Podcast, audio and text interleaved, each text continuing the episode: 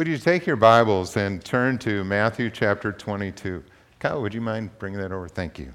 That'd be great. Very good.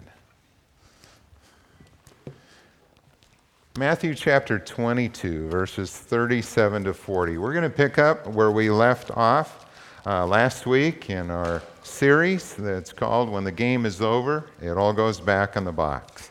And today we're talking about the uh, subject of keeping score where it really counts. I want to read this passage of Scripture for us, and then we're going to jump into the message this morning. Matthew twenty-two, verses thirty-seven to forty. Jesus replied, "Love the Lord your God with all your heart, with all your soul, and with all your mind. This is the first and greatest commandment. And the second is like it. Love your neighbor as yourself. All the law and prophets hang on these two commandments." Let's pray. Father, as we come to your word this morning, would you use it in our life in a powerful way to change us, to challenge and convict us, to help us to deepen our relationship with you and grow in wisdom and knowledge, but more than that, to put into action what you have said. And we ask that in Jesus' name, amen. Well, last week, if you were here, we talked about the parable of the rich fool in Luke chapter twelve. And we saw a man who thought that the essence of life was measured by what you own, what you have, whether that's money or possessions, material things. And so he set his heart on that.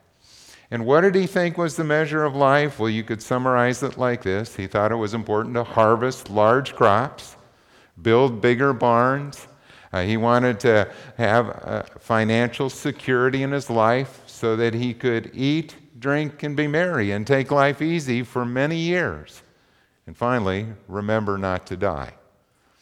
But life rarely goes like we plan, does it? All of us know of individuals who died much sooner than they intended.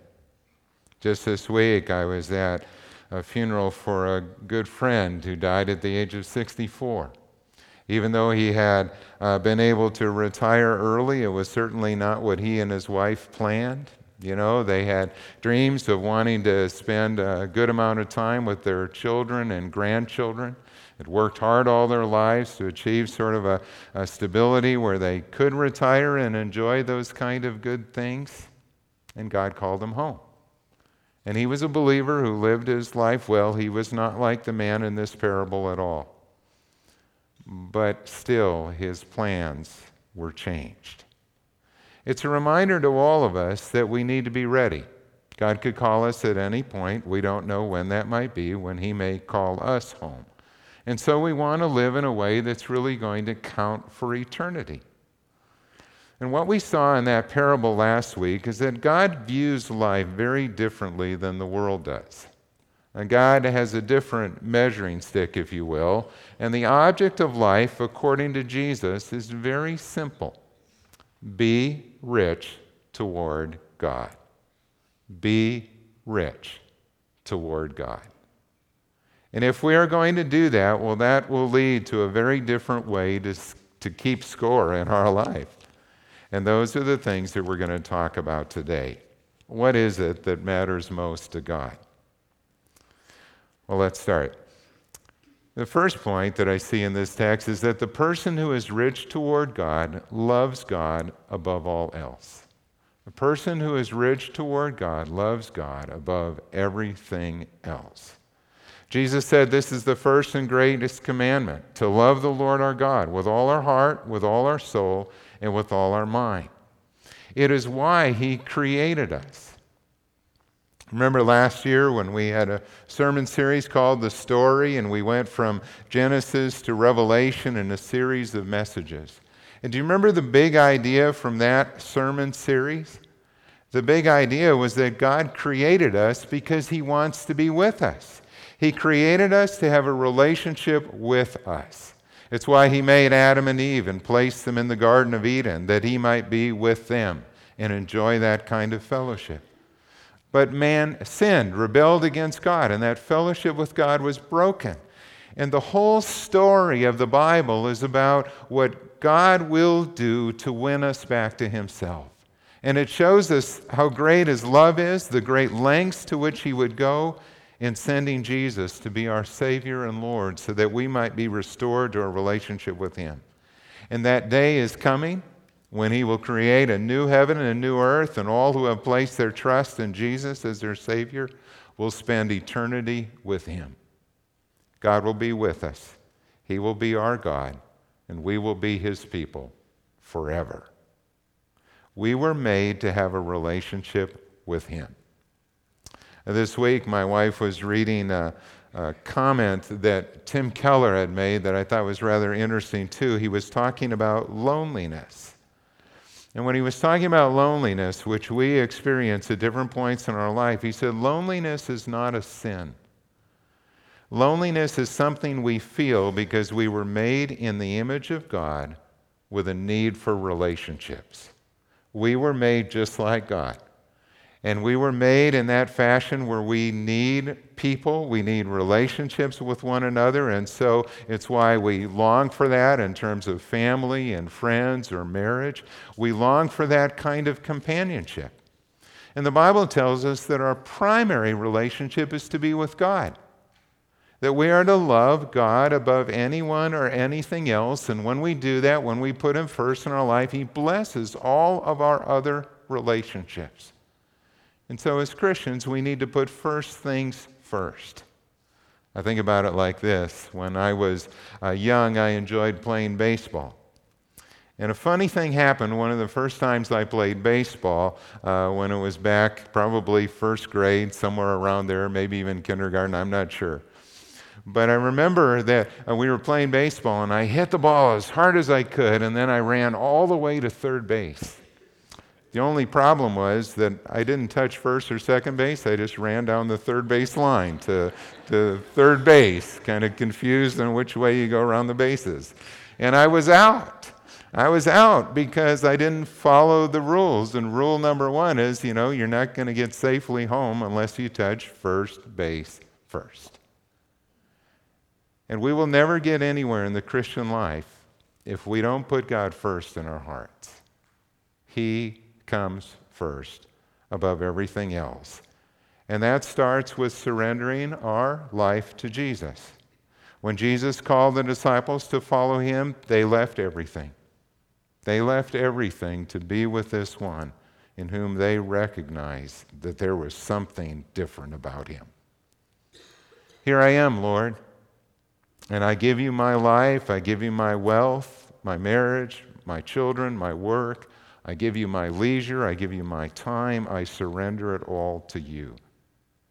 That's what God asks of each of us. And have you done that? And how do we know if we've done that? I mean, I think we, we wrestle with that at times where we feel like we have, and then maybe we want to pull something back, or we kind of say to God, well, I'll give you these areas, but I'm not so sure about this area of my life. And we kind of want to keep certain doors closed. And God wants us to surrender all of it to him. How do we know if we have done that? One of my favorite verses is in John fourteen, verse twenty-one, where Jesus says, whoever has my commands and obeys them, he's the one who loves me. And he who loves me will be loved by my Father, and I too will love him and show myself to him. You see, what Jesus is saying there is that the proof of our surrender to him is our obedience. The real test of whether or not someone has come to make Jesus Lord of their life is shown in the way that they live. Do we see it in terms of our obedience to God's word? In our worship, does that worship come from a heart that longs to be right with God and to know him better?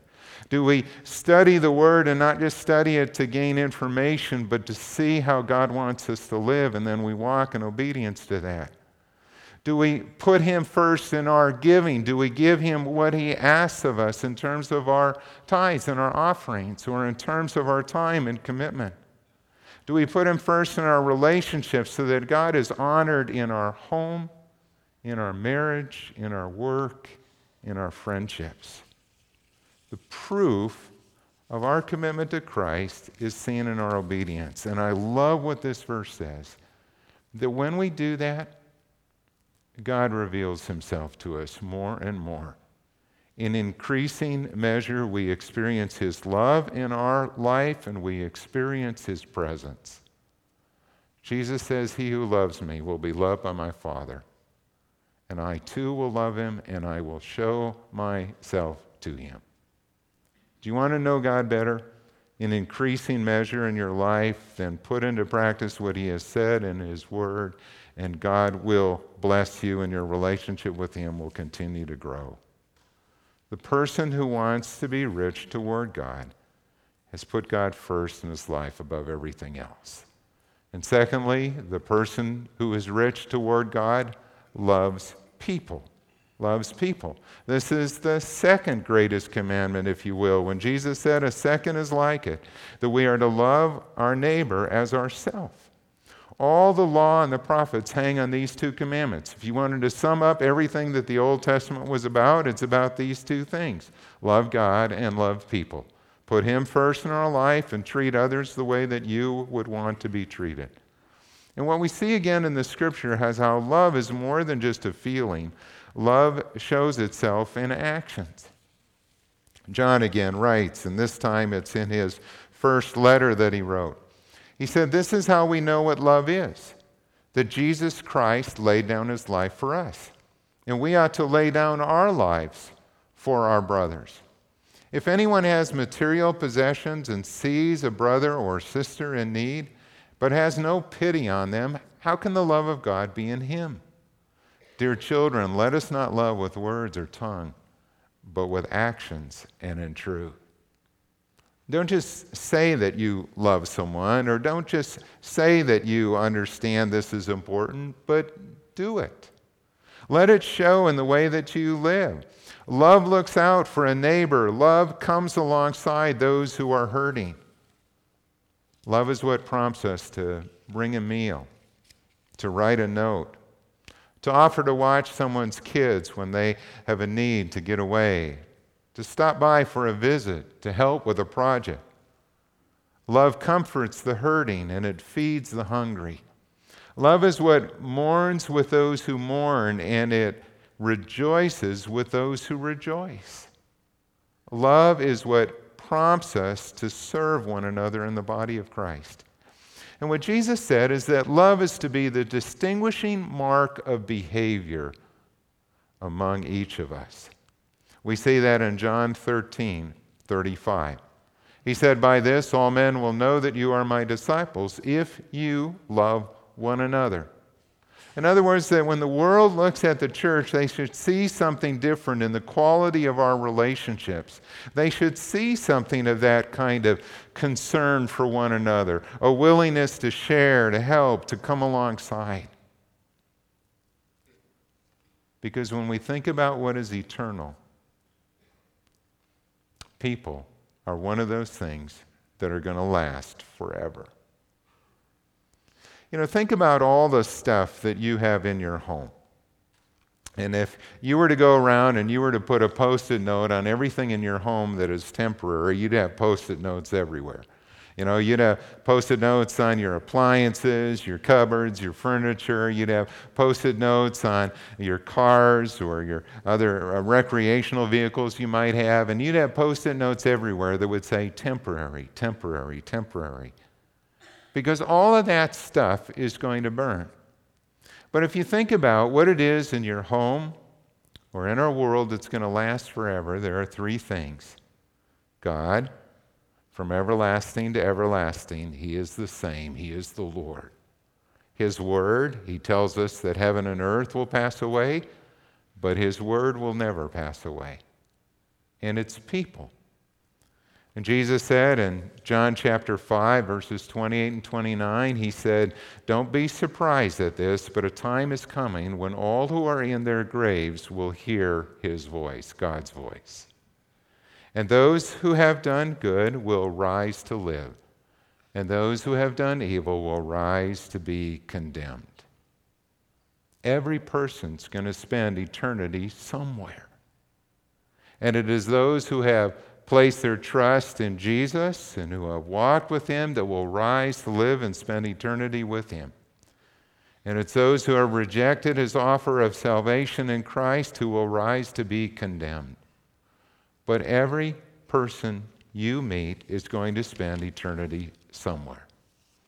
And the greatest thing that we can do for another person then is to help them to know Christ. The most loving thing that we can do for someone is to share with them the good news of salvation in Christ.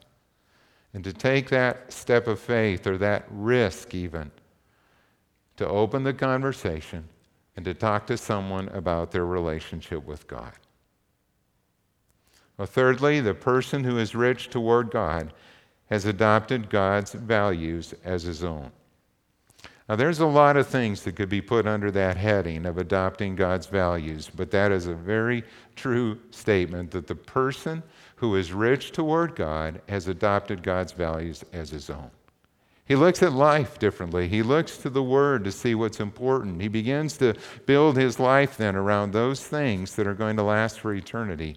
And the one area I want us to think about this morning is this whole area of sacrificial service. Take a look, if you have your Bibles, at Matthew twenty, and I'd like to read for us verses twenty to twenty-eight. Just turn back a couple pages, Matthew twenty, verses twenty to twenty-eight, a familiar story. Matthew writes that then the mother of Zebedee's sons came to Jesus with her sons, kneeling down, asked a favor of him. Zebedee's sons are James and John. It's interesting that Matthew tells the story from the point of view that it was the mother making the request. Mark tells the story that it was James and John themselves who came and asked Jesus this request. Jesus said, "What is it that you want?" And she said, "Grant that one of these two sons of mine may sit at your right and the other at your left in your kingdom." "You don't know what you are asking," Jesus said to him, said to them. Uh, "can you drink the cup I am going to drink?" And that cup referred to the cup of his suffering. "We can," they answered. And Jesus said to them, "You will indeed drink from my cup. But to sit at my right or left is not for me to grant. These places belong to those for whom they have been prepared by my Father." And when the ten heard about this, they were indignant. They were indignant with the true brothers, and Jesus called them together and said, "You know that the rulers of the Gentiles lord it over them, and their high officials exercise authority over them. But not so with you. Instead, whoever wants to become great among you must be your servant, and whoever wants to be first must be your slave, just as the Son of Man did not come to be served, but to serve and to give his life as a ransom for many." Now, what did this mother want Jesus to do for her? Well, she wanted Jesus to place her sons at his right and at his left in his kingdom, at the prominent positions, the positions of power and authority. I mean, if you think about that, I mean, how were the disciples measuring success? Well, they were measuring success by the world standards, that it's all about who you know, it's about what level you can rise to, it's about how much authority and power you have, and it's about getting ahead and climbing over others. And how did the ten disciples feel about that? They didn't like it very much, did they? They were indignant that these two men who they thought were their friends would have such an audacious request that they would ask to be placed above them. What's interesting to me in this passage, though, is that Jesus did not rebuke them for their ambition, but he redirected their thinking about greatness. If you want to be great in God's kingdom, we need to learn to serve. How are the disciples measuring success? By the world standards. The world measures success through things like comparisons, through competition, and through climbing above someone else. And we've seen that. We've seen that uh, whether it's in the business world, if somebody wants to rise to the top and they kind of try to take every advantage and make the right moves and the right decisions to climb the corporate ladder, thinking that that's the way to achieve success in this world. Politicians do it, promising all kinds of things to secure votes so that they can get elected. Uh, we see it among, you know, people that we know who have really devoted their life to accumulating success by the world standards. Sadly, it can also affect us in the church, though. We can do that too. Pastors can do that when they make comparisons between churches, you know. How large is your congregation, or how big is your building, or what's your budget like? And we can compare those same kind of things. When Jesus isn't as concerned about budgets and buildings as he is about people. Are we making disciples, and are we becoming the kind of people that God wants us to be? You know, in a humorous way, we can turn just about anything into a competition, too. Uh, you saw the uh, great videos that Jason and Chris Hansen have been putting together for the men's advance. Well, until you've actually been to a men's advance, you haven't quite experienced the way competition even can affect the men of the church. And there are certain activities we engage in, like Chubby Bunny. Who can stuff the most marshmallows into their mouth and still say Chubby Bunny? You know, I mean, it's like, really? You know, this is a competition? It's funny, but really? We do this.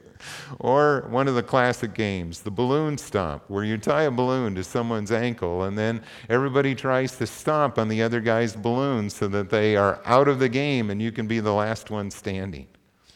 And it's amazing the lengths to which guys will go to try to crush somebody else's balloon. And you better watch out for your foot, because that might get stomped along the way too. Well, I chuckled when I was reading John Ortberg's uh, book about this. And he told about a very different outcome when a group of de- developmentally challenged students played the balloon stomp game. They were given the same directions that we are given about how the game is to go, and they're supposed to stomp on the other person's balloon.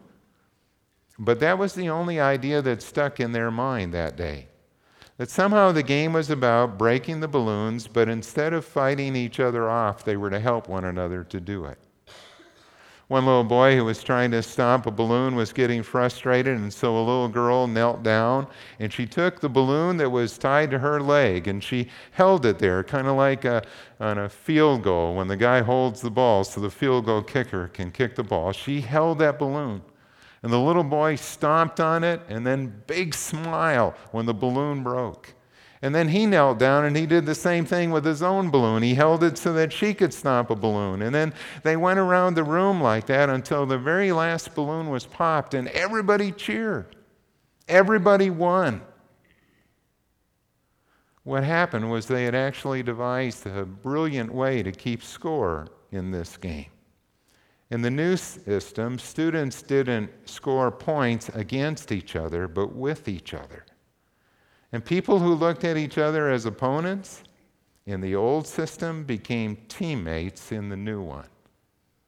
And people who looked like losers in the old system became winners in the new one. So who got the game right and who got it wrong? Jesus said, you know how the world keeps score. Everybody wants to get ahead. Everybody wants to climb over the other person and lord it over others. But that's not how God keeps score. And so Jesus taught his disciples a very important lesson when he said, not so with you. Instead, whoever wants to become great among you must be your servant. We are to be just like Jesus, who did not come to be served, but to serve and to give his life as a ransom for many. If you want to be great in God's kingdom, then be a servant. You know, we see that example so clearly told in the life of Jesus. In Philippians chapter two, the Apostle Paul wrote this, when he said that we are to follow Jesus' example. Go ahead, you can put that up. He said, our attitude is to be the same as that of Christ Jesus, who being in very nature God, did not consider equality with God something to be grasped. In other words, something to be clung to at all costs, but he made himself nothing, taking the very nature of a servant and being made in human likeness. And being found in appearance as a man, he humbled himself and became obedient to death, even death on a cross. And so Jesus was willing to lay aside his glory in heaven, the privileges that he had there, to become like us, to humble himself, to come to earth, to die even on a cross for our sins. And what did God do for him because of this willingness to be a servant? The scripture says that therefore God exalted him to the highest place and gave him the name that is above every name, that at the name of Jesus one day every knee should bow in heaven and on earth and under the earth, and every tongue confess that Jesus Christ is Lord, to the glory of God the Father. Jesus humbled himself more than any man, and he will be raised up and exalted as Lord for all to see. And Paul says we are to follow his example. Jesus surrendered everything for us. How can we not do the same for him? You know, every now and then in our world we get an example of that kind of sacrificial service, or an example of what it's going to be like in that future day.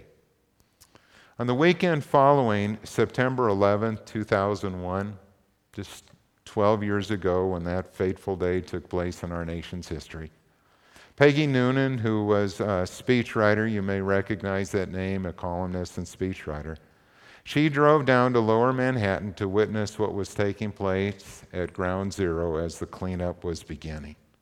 Everybody was still in shock by what had happened. People were focused on what was going on there at Ground Zero. And she found herself looking at the convoy of trucks that were filled with rescue workers that were leaving that scene. And they were coming off their twelve-hour shifts, and the men that were in this convoy of trucks were the, you know, the building construction people, they were electrical workers, they were policemen and firemen, they were people that had volunteered to help, and they were working, they were doing the work of trying to rescue and to find people. It was a column of the not so rich and famous in New York City. And yet these were the celebrities in that day. And what they were doing was more significant than anything else that was taking place in the city. And Peggy Noonan said she joined the crowd of onlookers that were cheering these workers as they went by with shouts of "God bless you" and "We love you," and they clapped their hands to applaud what these men and women were doing. And I looked around at all of us who were cheering, and I saw who we were. You know, the people on the sidewalks, those were the investment brokers. And they were the Broadway actors, and they were the writers and the journalists and the people who were supposedly the somebodies. They were the professionals in a city that highly values its professionals. But she said on that day we were nobodies. And the people that really mattered were the people that were doing the work.